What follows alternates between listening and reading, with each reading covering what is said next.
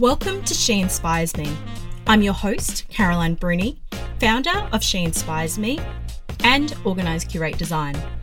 Launched as a Facebook passion project back in 2017, She Inspires Me has been reborn to highlight the incredible women we all encounter in our everyday lives and how we can take inspiration from them.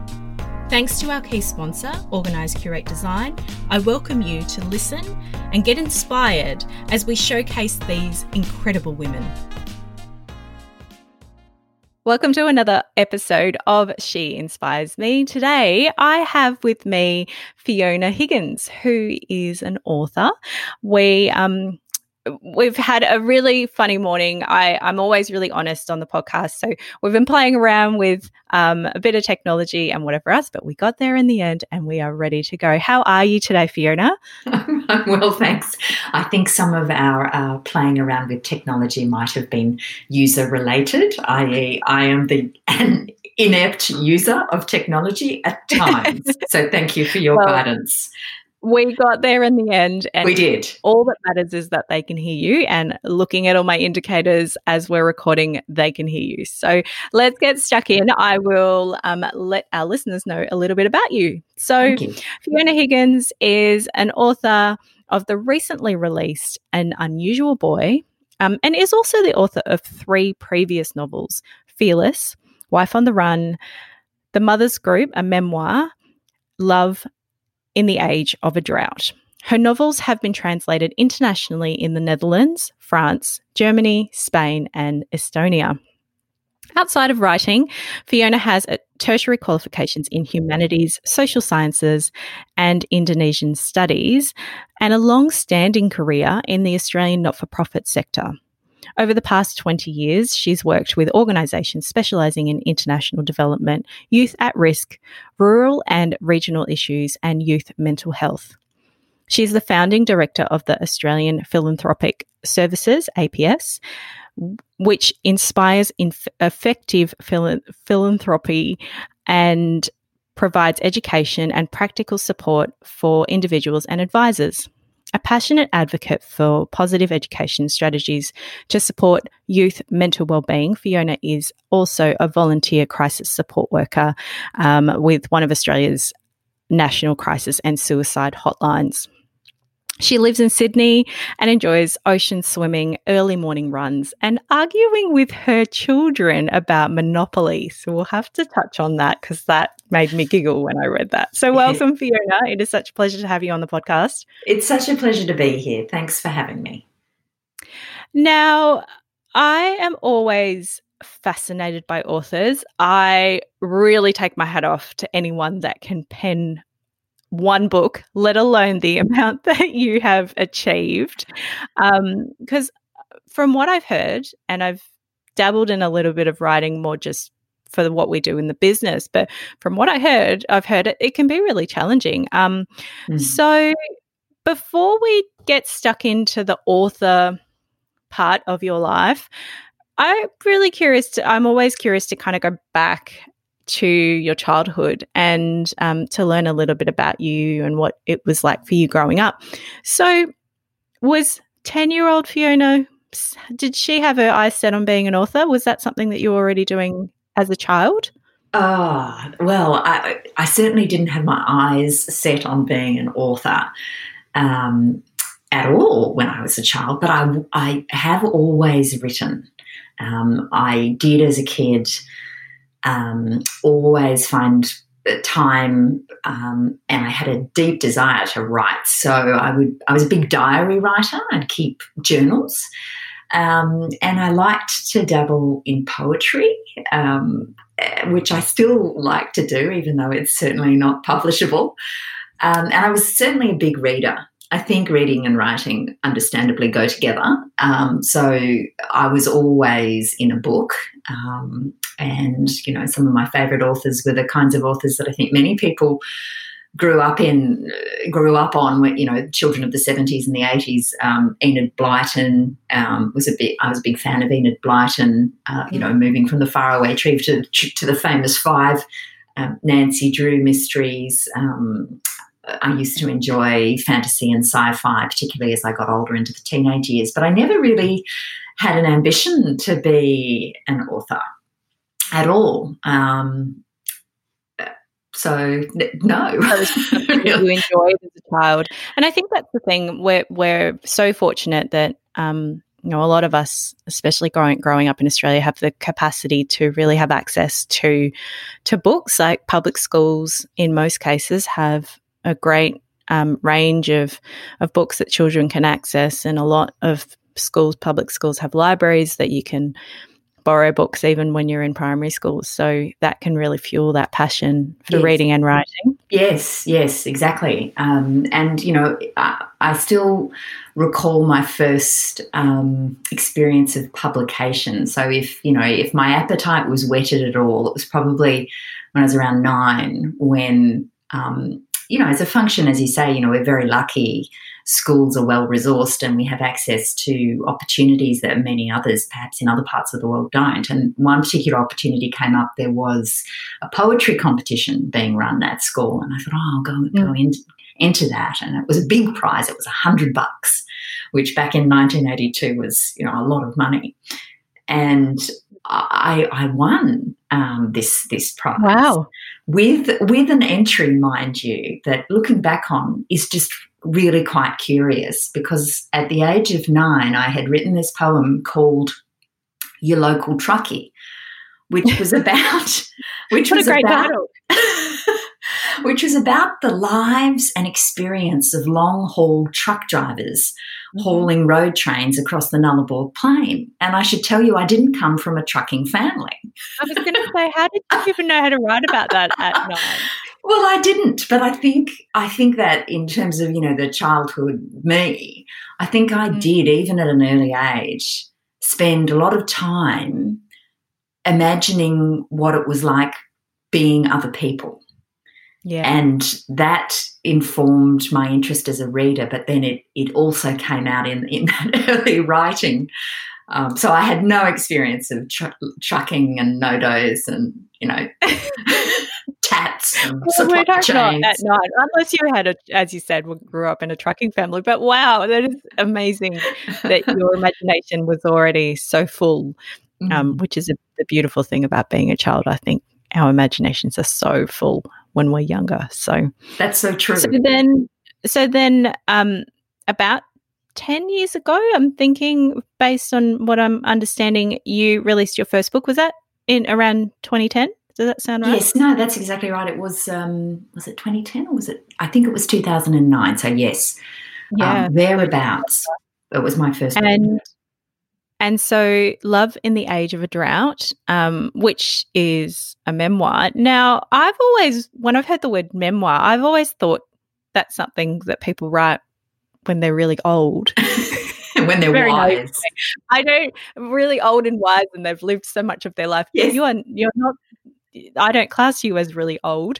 Um, so, what prompted you to to to pen a memoir at mm. ten years ago? Mm. Um, and why that format as as the first book? Mm, that's it's interesting. Um, so, in keeping with the fact that I never had an ambition to become a published author, the Love in the Age of Drought was a project that happened almost accidentally because um, I, at the time that I wrote it, I had, I was, you know, a born and bred city girl with no understanding of agricultural Australia. Um, um, and I had met a farmer at an ethics conference in Melbourne and promptly fallen in love with him. And um, yeah, and I should say I'm still in love with him. He's my husband. Oh, that's but, great. He'll be happy to hear that. Yeah. yes, I'll send him the link to the podcast straight after. Yeah. so at this point on the podcast, I confess that I am still in love with you. That's right. Eight minutes fifty-four in, um, and so we um, we proceeded to start this relationship, even though he lived in a tiny rural town called Jandowae, population seven hundred, in oh, wow. um, rural Queensland, and I was based in Sydney, and was not at all from his world. You know, I was a vegetarian. I was very. Um, that in itself, the first line, I was a vegetarian. I'm like, yep, okay. well, in rural Australia, when you you know in some parts, uh, you know when you say you're a vegetarian, they then offer you chicken or fish. So you know it, it, it so true. I've I've been a vegetarian on and off. Well, but but I have been a vegetarian for the majority of my life, and mm. that is so true. Mm. When you mm. go to country Victoria or country Australia, yep, they do. They don't understand what you mean. No. So um, he and I came from very different worlds, but we proceeded to have a long distance relationship. And after about two and a half years, we had to make a decision. You know, would the farmer move to Sydney or would the latte loving vegetarian move to Jandowae? and so you can guess what happened. Um, I think I, I, think I know based on the book what happened. But. That's right. and and basically, once I got there, of course, being very green to all things rural and not mm-hmm. understanding uh, production or consumption, really, even as a consumer myself, um, I discovered this world of agriculture um, and rural and regional issues, and I was interested and, and engaged. And I started writing emails to my friends all, all up and down the seaboard, but also overseas, but mostly friends in the city just with anecdotes of what was going what was going on in my life you know discovering snakes in the toilet and you know the entering the oh, local CWA scone competition. thought of that that would frighten me a lot. Yes. So you know it prompted all this these emails to friends. And then one day a friend of mine who was based in New York sent me an email back saying look these emails are really quite funny. They're entertaining. They're engaging. It's interesting what's happening to you, but it's also interesting how you're learning about uh, production and consumption and environmental sustainability and asking questions about reconciling environmental sustainability with agriculture and the use of our resources responsibly. Have you ever considered writing a book? And I said, Well, I don't know how to write a book. And she said, Well, I could tell you how to write a book because she, in fact, was is a, a literary agent. And so, over the course of about three months, um, she she you know gave me a, a quick course in how to write a book, and I then proceeded to move what had been a collection of anecdotes about my new life in rural Australia into what I thought was a, a publishable format. Of course, it wasn't, um, and there were lots of iterations. But um, by the time it, you know, it, it, got to sort of the second or third draft, my my friend Virginia Lloyd said to me, "Look, I think you know it's it's it's, it's looking really good, and I, I, think I could probably submit this to a publisher, and um, I'll do that for you." You know, just just because you're my friend, and I said, "Oh yes, please." Yeah. Not really expecting it to go anywhere, and uh, and then it did. Um, and this was about a year before Farmer Wants a Wife became a phenomenon. Oh wow! Yes, and so there were actually three offers from a variety of publishers because there was obviously something in the water that year around. Yeah, I mean, there's always to explore. You know, it's a permanent trope, really. Um, city girl meets country boy, but for some reason in that particular year 2008 publishing australia wanted a book about you know city rural romance and so that became my memoir at the grand old age of 28. And, you know, I haven't. you, I was like, hmm, I seemed a bit young, but no, I, and, but that is a whole phase of your life and, and such a turning point as well. And, and wow, what a wonderful friend that, because it takes effort, it takes that moment for someone to reach out and say, this is good. This has potential I encourage you to do something with this and to keep pushing you along because as you've learned the process can be very challenging and but what an incredible friendship to have someone like that in your life as well. So, Absolutely. wow, you've you've hit the nail on the head there, and um, you know it's something that I've been uh, blessed to receive in my life, having great female friends that are not only mm. Verbally, but are actually prepared to put their put their money where their words are, I suppose. Uh, yep. Not not literally their money, but but really prepared to take some practical action. And I I'm very grateful for that. And I also try to do that myself. I think it's very very yeah. important. Yeah, definitely. So since 2009 10, hmm. you've now published is it four more books? Yes, and the, yeah, yeah, and you've just released a new one. So did it come out last month, uh, October? Yes, October the twentieth. It was it was born. It was birthday for an unusual wow. boy. so we're recording mid November. Um, we're recording this episode, and um, so it's still still really fresh. Mm. Um, so can you tell us about the new book and um, you know what it's about, and and I guess to start off, like what you think will relate to people or what it's about in mm. that sense. Yeah, sure. Um, so it's a work of fiction, and the main character is actually an 11 year old boy. The narrative um, progresses in the eyes of both Jackson, the 11 year old, as well as his mm-hmm. mum, Julia.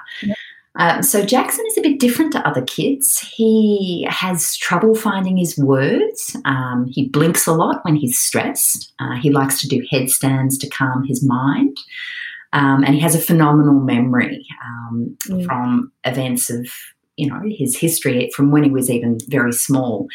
And Jackson's mum, Julia, has been looking for a bit of support from health professionals for many years because, uh, you know, he has slight learning issues and some trouble maintaining friendships. He has no diagnosis at all, but family therapists have described him as, new, as neurodiverse.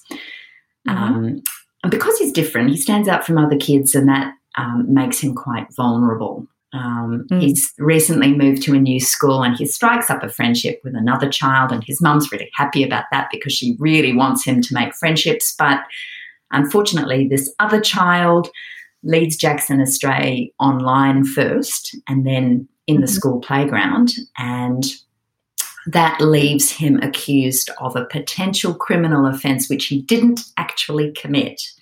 But you can imagine this family is thrust into the fight mm. of their lives. Um, first of all, trying to understand exactly what happened. Um, and secondly, trying to defend their quite vulnerable, unusual boy from um, systems that are really designed for, for so called normal. Um, yeah. So it's a difficult experience that the family goes through, um, but ultimately um, the family does pull together. They're able to uh, rally, um, uh, move through the crisis, survive, and ultimately Jackson um, can thrive. So mm. ultimately, the, the, the, book is is about the healing power of empathy and the, the power that can be unlocked when we as parents stop and listen to what our children are actually telling us. So, in mm. terms of, you know, um, your earlier question about um, how people might relate, um, yeah. I think uh, obviously parents will be able to relate to this book, mm. but not exclusively so. There's been a lot of reviews on Goodreads so far, even in the first couple of weeks, which has been great. And certainly it's been resonating with parents, anyone who's ever had a challenging day with their child, and that's most of us, um, but who just yeah, kept, definitely. you know, just kept turning up and putting one foot in front of the other and, and doing their best for their child. Mm-hmm. Um, you know, I think most parents I know do that, and um, we do it in our own flawed way, but nevertheless, we keep doing it. So, this novel really is my attempt at a tribute to the resilience of parents of all types, but parents mm. under pressure, really. So I think parents relate. Um, yeah. Uh, that word resilience mm. would be a really consistent theme right the way through the book as well, because it's not only, it sounds as though not only does Jackson have to show his resilience, but his family does as well. And, and, uh,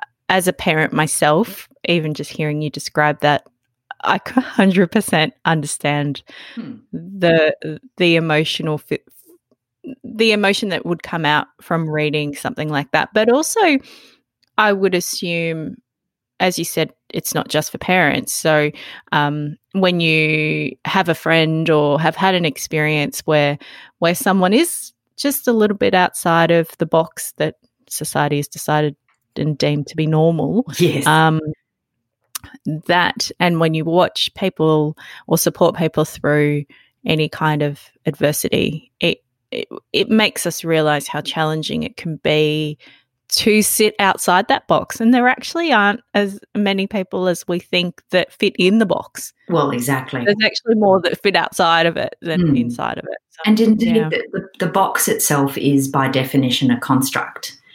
And, mm, uh, so know, and there is so much um, beauty and strength and creativity that lies in being different. Mm. Um, and and you're right. It's not it's not just kids who are different. I mean, we've all met those quirky kids. Perhaps we were those yeah, quirky kids. They become adults. That's right. They become adults, and um, you know, I'm sure we've all met hyper focused, interesting, unusual adults. Um, mm. who, who don't necessarily um, fit in those boxes, but it, it's important that we um, are able to uh, appreciate the many strengths that that kind of diversity brings in the same way that we appreciate all other we should appreciate all other kinds of human diversity. Oh it's so true.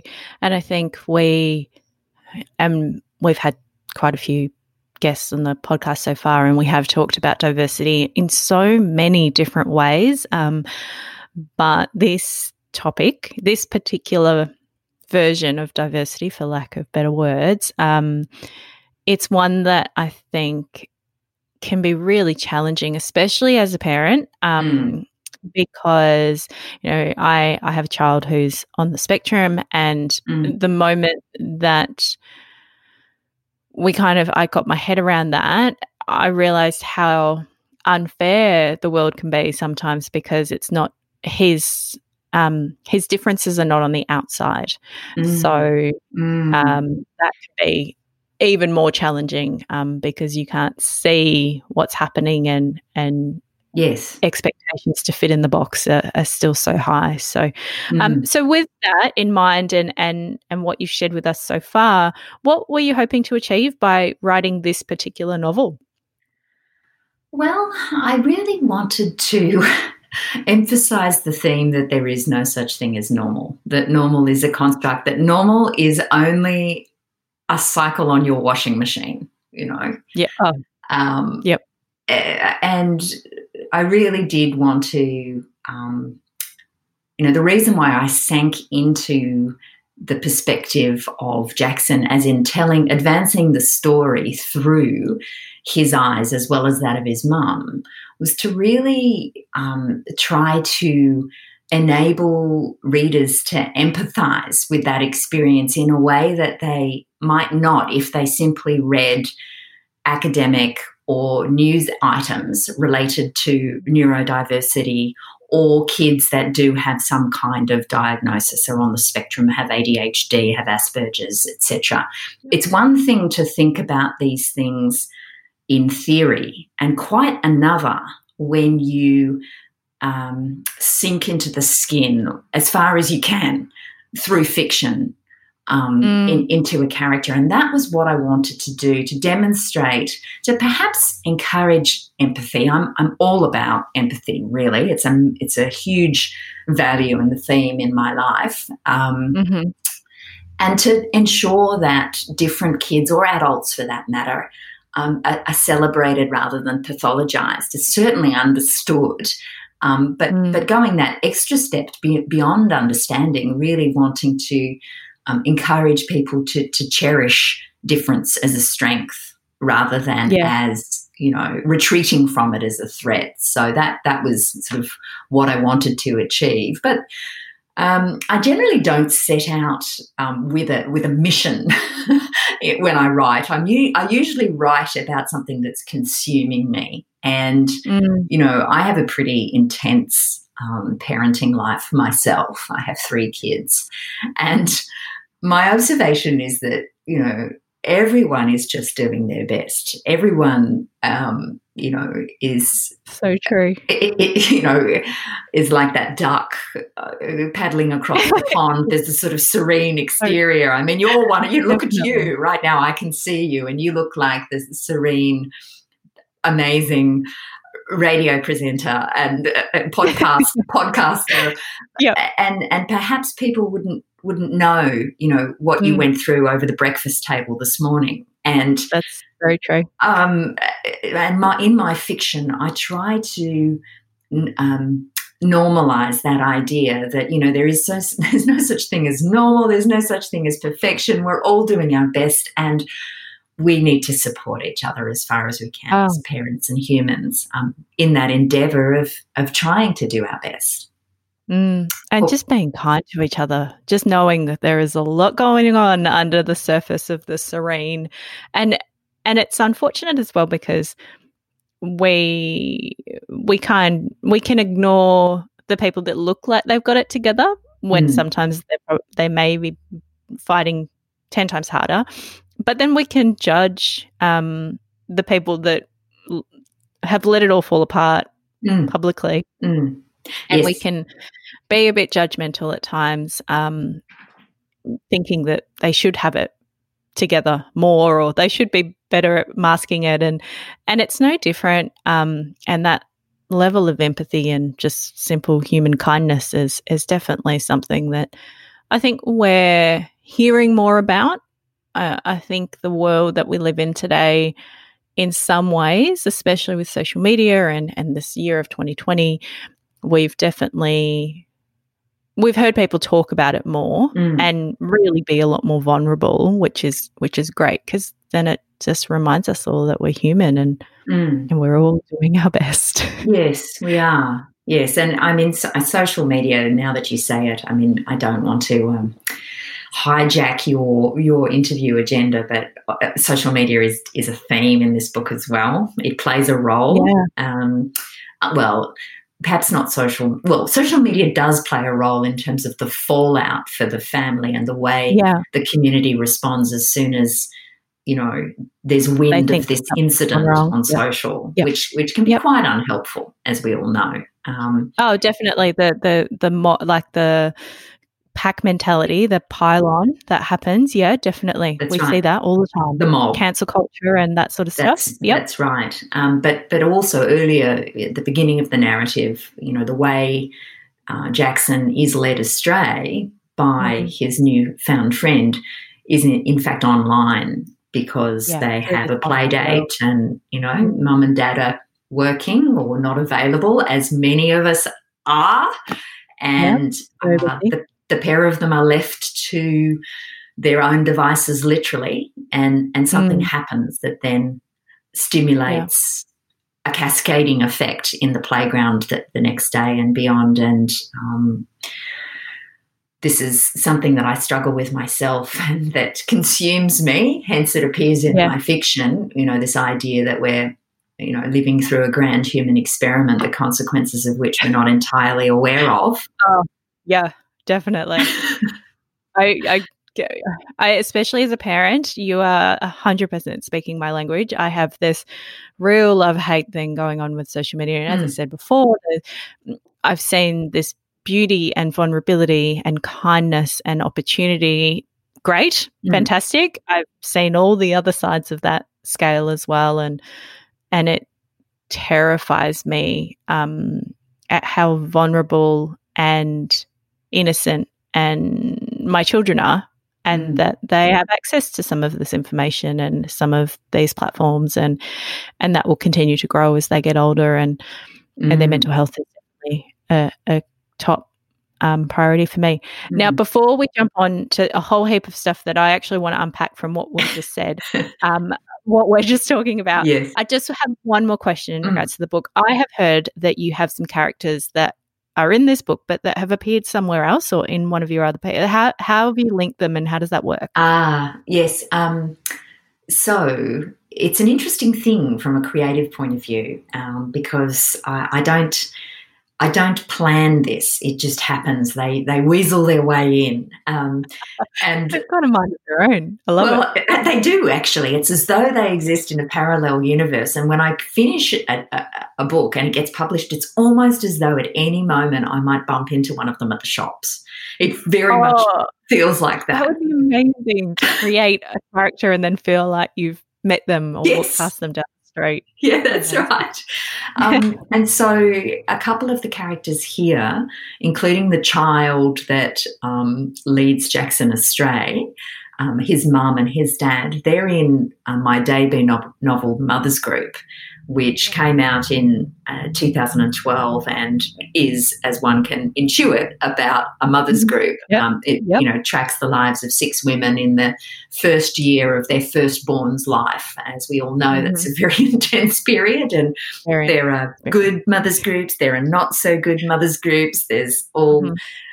types of shenanigans that can or perhaps don't go on at times in mm-hmm. mothers groups, and um, that story um, explores the very different experience of motherhood that these six women have, um, because of course motherhood is just not a homogenous experience. It's it's it's one of those things that we all we all experience very differently. Um, although you wouldn't mm-hmm. know that from a Johnson and Johnson commercial, would you? You know? Oh God, no! All the magazines. no. We're all the same, aren't we? That's right. The so, box that we were talking about before. yeah, that's right. So these characters um, uh, have turned up, uh, you know, about nine, nine, no, ten, ten years after the mothers group. So that so so Digby, who was a toddler in the mothers group, that this is the kid that yeah. leads Jackson astray. He's mm-hmm. he's grown up, and uh, he was a bit of a troublesome toddler in the mothers group, and now he's a troublesome tween.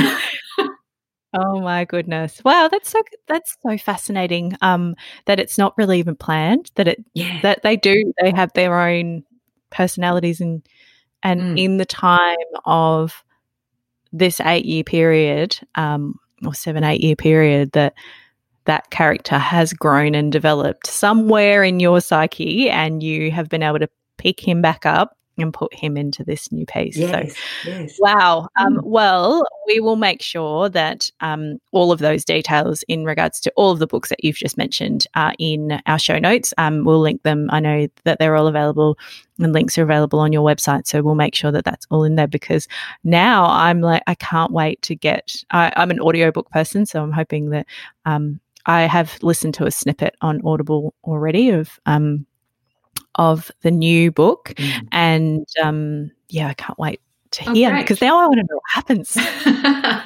great. Thank you. Um, so we kind of dived into a few different topics there, and, and it, they obviously seem to be things that you're passionate about. Um, but one of the things that we heard and learned about you as I was sharing your bio was um, your the work that you're doing with APS. Mm. So, um, can you tell us a little bit about APS and how um, what work they're doing at the moment? Yes. So APS is a, is a not for profit, um, and we established in 2012. We we exist to um, support and inspire effective philanthropy, and, and we do that um, in a couple of ways. Um, I won't get too technical on you, but we but we set up philanthropic structures called private ancillary funds um, mm-hmm. for individuals and, and, families and businesses across Australia. And and what a private ancillary fund is is essentially a, a charitable trust or a charitable foundation where people, families, or corporates put money aside that's designated, usually in perpetuity, for charitable purposes. So we help um, individuals and families set up these structures and then we help them um, with the administration of those structures. There's a lot of reporting to the ato and the acnc etc we manage all of that. We make it easy and simple. Um, and then we also provide some some giving support and that's where my role as as a specialist advisor in giving comes in where we where, where our clients need it. We uh, assist them with everything from finding um, social investment opportunities that they may wish to support um, through mm-hmm. to due diligence on particular charities that they're considering supporting. Um, yeah. I also do quite a bit of family facilitation, engaging younger members of a family around, uh, you know, giving giving purpose within within a family. So it's it's quite a niche role. And often when I'm at dinner wow. parties, pe- you know, people say to me, "What do you do?" And I really wish I could say, "Oh, I'm a podcaster," or wouldn't that be great? You know, or I'm a I'm a I'm a journalist, or you know, yeah, there's something that we can bite size for them. That's right. That that being said, that is incredible. And and when I was looking at the APS website and trying to kind of uh, exactly as you said, get my head around what what do they do and how does that work? Yes. And, and I was like, wow, this is fantastic because I would imagine that there are people out there that have no idea what to do and, and they want to make sure that they're doing things correctly and that Mm. funds are going to the right places and they're following all the right rules and and so the work is actually the the good work that they're trying to do is actually being done properly. Well, so that's right. And just it's been a big growth story. So Australians are um, increasingly generous, even though there's often quite a bit of media around the fact that we're not generous enough. Uh, certainly in my work at APS, I see that, that we are generous. So when we Mm. started APS in 2012, we started with about six of these structures, six families um, that had decided that they were going to, you know, go on a philanthropic journey with us, if you like.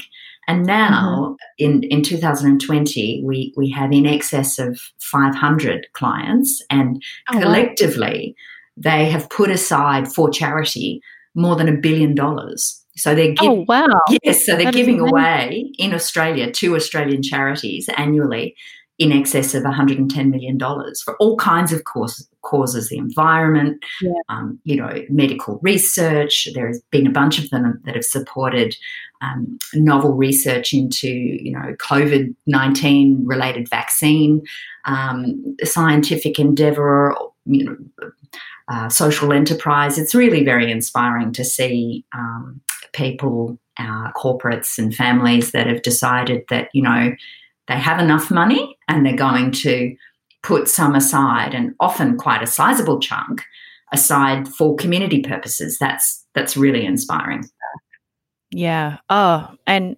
that would be incredible to also the variety of charities that people have access to give to um, and seeing that range would be really inspiring. I think it's so interesting. We've kind of had this almost roller coaster of let's look at the good and bad of humanity in this conversation so far and and we keep going up and down uh, we have these moments where we think hmm social media not so great. Social media are amazing. People are amazing.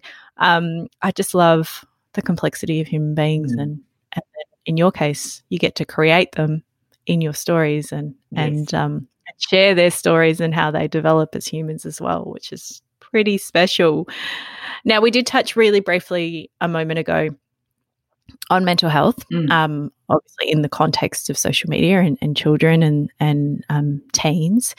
But um, we also heard in your bio that you are a crisis support worker for a national suicide prevention hotline. Um, this year, for it's been a tough one. Um, Mm. How has this year been working with that organisation and and uh, is there anything else that I guess for some for me personally, um, I've, we've been really fortunate. We've we've gotten through this twenty year of twenty. I'm based in Metro Melbourne, so Mhm. we've we've done pretty well Mm. considering everything that we've lived through so far.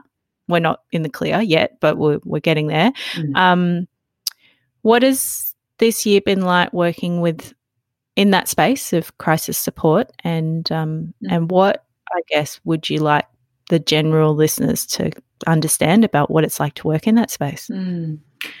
So it's been um, intense. uh, obviously, you know the crisis support line that I that I work for, um, or that I volunteer for, I should say. Um, you know, and I'm one of ten thousand volunteers that sustain the service.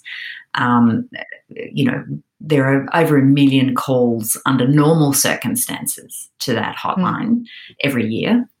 Um, and this year, obviously, there's been a huge upswing in calls. And during um, the first uh, national lockdown, if you like, um, Yeah, in, in that March kind of March, March April, that's right, we recorded the biggest um, call volume on record for both the month and in terms of um, maximum you know, l- largest number of calls in a in a day in the history of the service, um, which is a reasonably old service. And then Mhm. um, more recently, certainly there has been a, another one of those spikes that reflected uh, specifically the situation that Victorians found themselves in. And uh, it, to be frank, obviously, people uh, have done have. It's been incredibly tough for people, and the the what we do on the service is is is fundamentally to to listen to callers wherever they're at. Um, and in terms of what I'd like uh, people to understand about the service, it really is that um, uh, it's it's available for everyone. Um, so we receive calls from from all types, um, people who self-identify as having diagnosed mental health issues, and those who have never had any contact with a mental health service in their life, but are feeling lonely, marginalised, um, concerned about the future, unsettled. Um, mm-hmm. and, and, it's a space of non-judgment, um, and it really is. We we we attempt it's we attempt to provide a support service that's really um, just effectively meeting people where where they're at um, mm.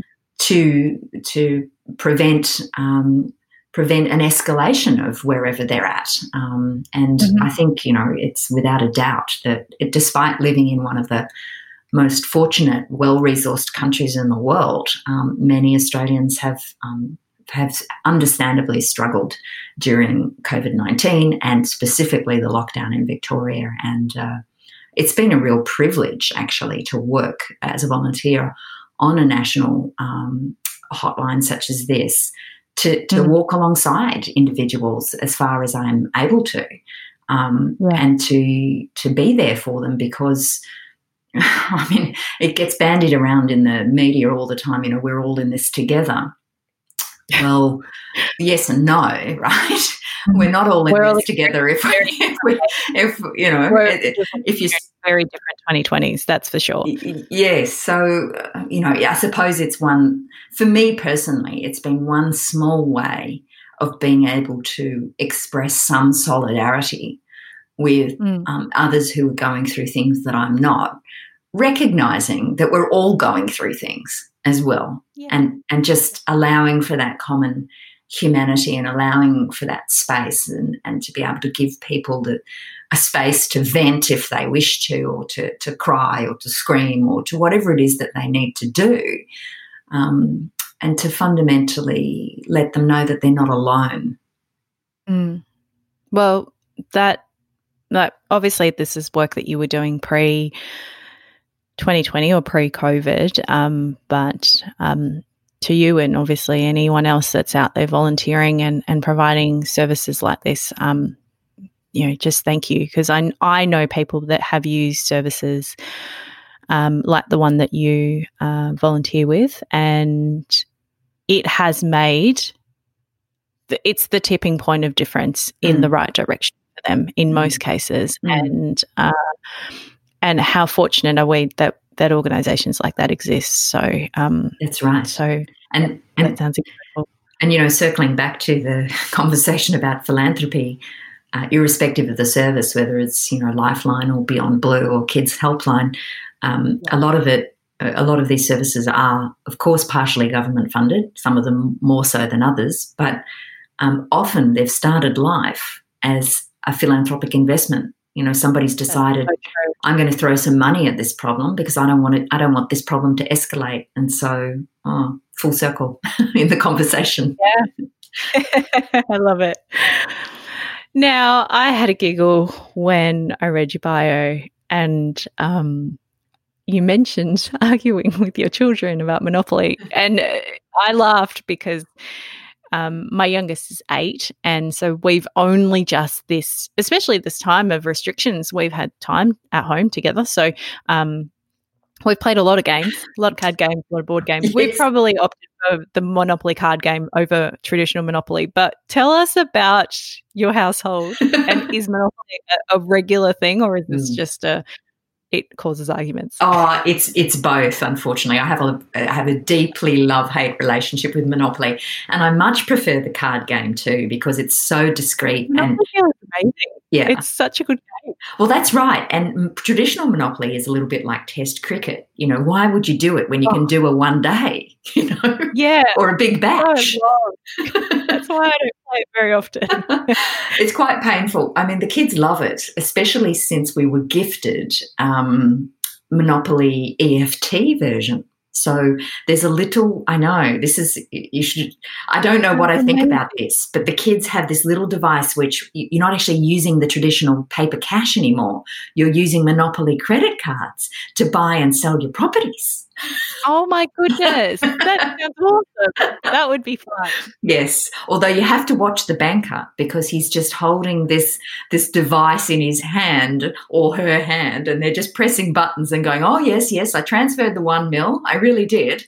So um but yeah, you've got to you've got to trust the banker regardless when you're playing Monopoly. You've got to be able to trust the banker. And sometimes Monopoly gets way too competitive, it oh that is so funny. Well, I didn't know that version existed, so we've been playing Monopoly Deal. We played Monopoly Millionaire, which we didn't really love, mm. but Monopoly Deal we've enjoyed. Mm. Um, mm. it's crazy to think how many um different versions we've got. A Star Wars version and another version, and Harry Potter version. Yes. And you yeah. know, you know, as part of my work at APS, and probably because I've been so scarred by playing hundreds and hundreds of games of Monopoly, I decided to invent the converse, which I which which is called the giving game, and it's not monopoly; it's philanthropy. Oh, I think that's brilliant. yeah, thanks.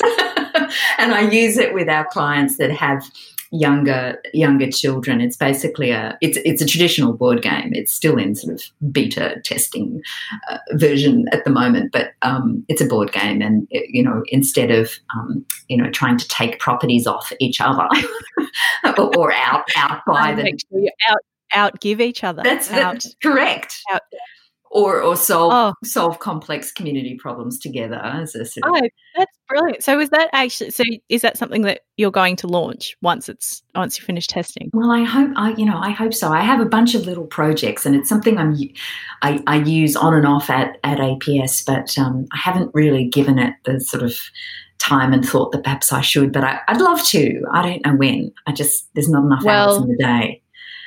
Watch this space. I think that's a great idea yeah. for the game. Yeah. Okay. Okay. Very much let's switch the narrative from let's take over the world and get all the monies to um, let's do good and give back. Yes. Yes. community problems. Yeah. So you sound like you're very creative. You've just released your book you've got a board game supposedly on the way, which I'm, I'm going to I'm going to check in with you because I think that's a great idea. Are there any other projects on the horizon, or is it time other than obviously book launches and anything that you can do, knowing we've got a few COVID restrictions and things still in place? Mm-hmm. Are there any other projects on the horizon, or are you just looking forward to some holidays now? Oh, I'm looking forward to some summer holidays and to spending time with the kids on holidays because, of course, term four is coming to a close, and it's just you know it's mm. we're kind of galloping to the end of the year. Even though the the year went so slowly on a daily basis, it's gone so quickly on a monthly basis. So yes, um, I can't believe it's almost Christmas, and I'm I'm just looking forward to spending some time with the kids when they're when they finish school for the year. Yeah. Yeah, I agree. I'm I'm definitely at that point as well. I feel like I we were in this dark doom of restrictions, especially here in Metro Melbourne, and now mm. I've blinked and, uh, and, people are talking about. I'm talking about Christmas as well, but um, only because I like to get organised early. But wow, I can't get over how quickly the year's gone. Yes.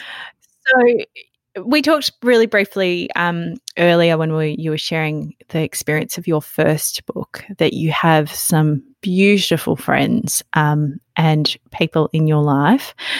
Well, who comes to mind, kind of top of mind, of who inspires you and why? Mm, oh, there's so many. Um, and again, I'm, I apologize for the cliche, but the top of mind one is is my mum. Um, oh, that's not a cliche. That's lovely. No, it's true. And, and now you've got to go, Mum. Listen at about forty-eight minutes. you shout out to your husband and your mum. so, mum, mum, you know, we, we grew up. My, my sisters and I. I'm one of three. We grew up in, in quite difficult circumstances. My father had a um, debilitating neurological condition that in fact rendered him definitionally neurodiverse. So it's it's quite interesting that um, mm-hmm. you know I grew up with that experience. But but mum, um, you know what what I didn't really appreciate as a child, I was aware of it, but now that I'm an adult um, with kids of my own, and in that period of life that I was perhaps blind to when my mum was going through it, I really see how hard she worked to, as a carer, you know, of, of my yeah. dad, but also of yeah. three kids and working full time and just turning up in the way that mums do. Um, yeah. And, you know, I, I find her continually inspiring. I mean, she looked after my dad for for 20 years before he was finally um, had, had to, you know, had to be permanently um, hospitalised in a care facility. Um, and just, I dedicated my book, The Mother's Group, to her, and you know, she's still inspiring in, in her 70s. Um, so I find her inspiring. Um, but yeah, I mean, daily at APS, I get inspired by social entrepreneurs. But um, you know, I, perhaps I I think I think Mum possibly beats them all for me. Take, takes the top mark, yeah. which is rightly so. She sounds pretty incredible. Well, yeah, you'll have to get her to have a listen. I think she'll um, she'll appreciate that um, acknowledgement because I think sometimes we we don't realize the impact that we've had, especially when we're just doing what we're doing. Mm. She would be just doing the things she knew that she wanted and needed to do for the man that she loved and the children that she loved mm. and and loved. Um, but yeah, that's incredible.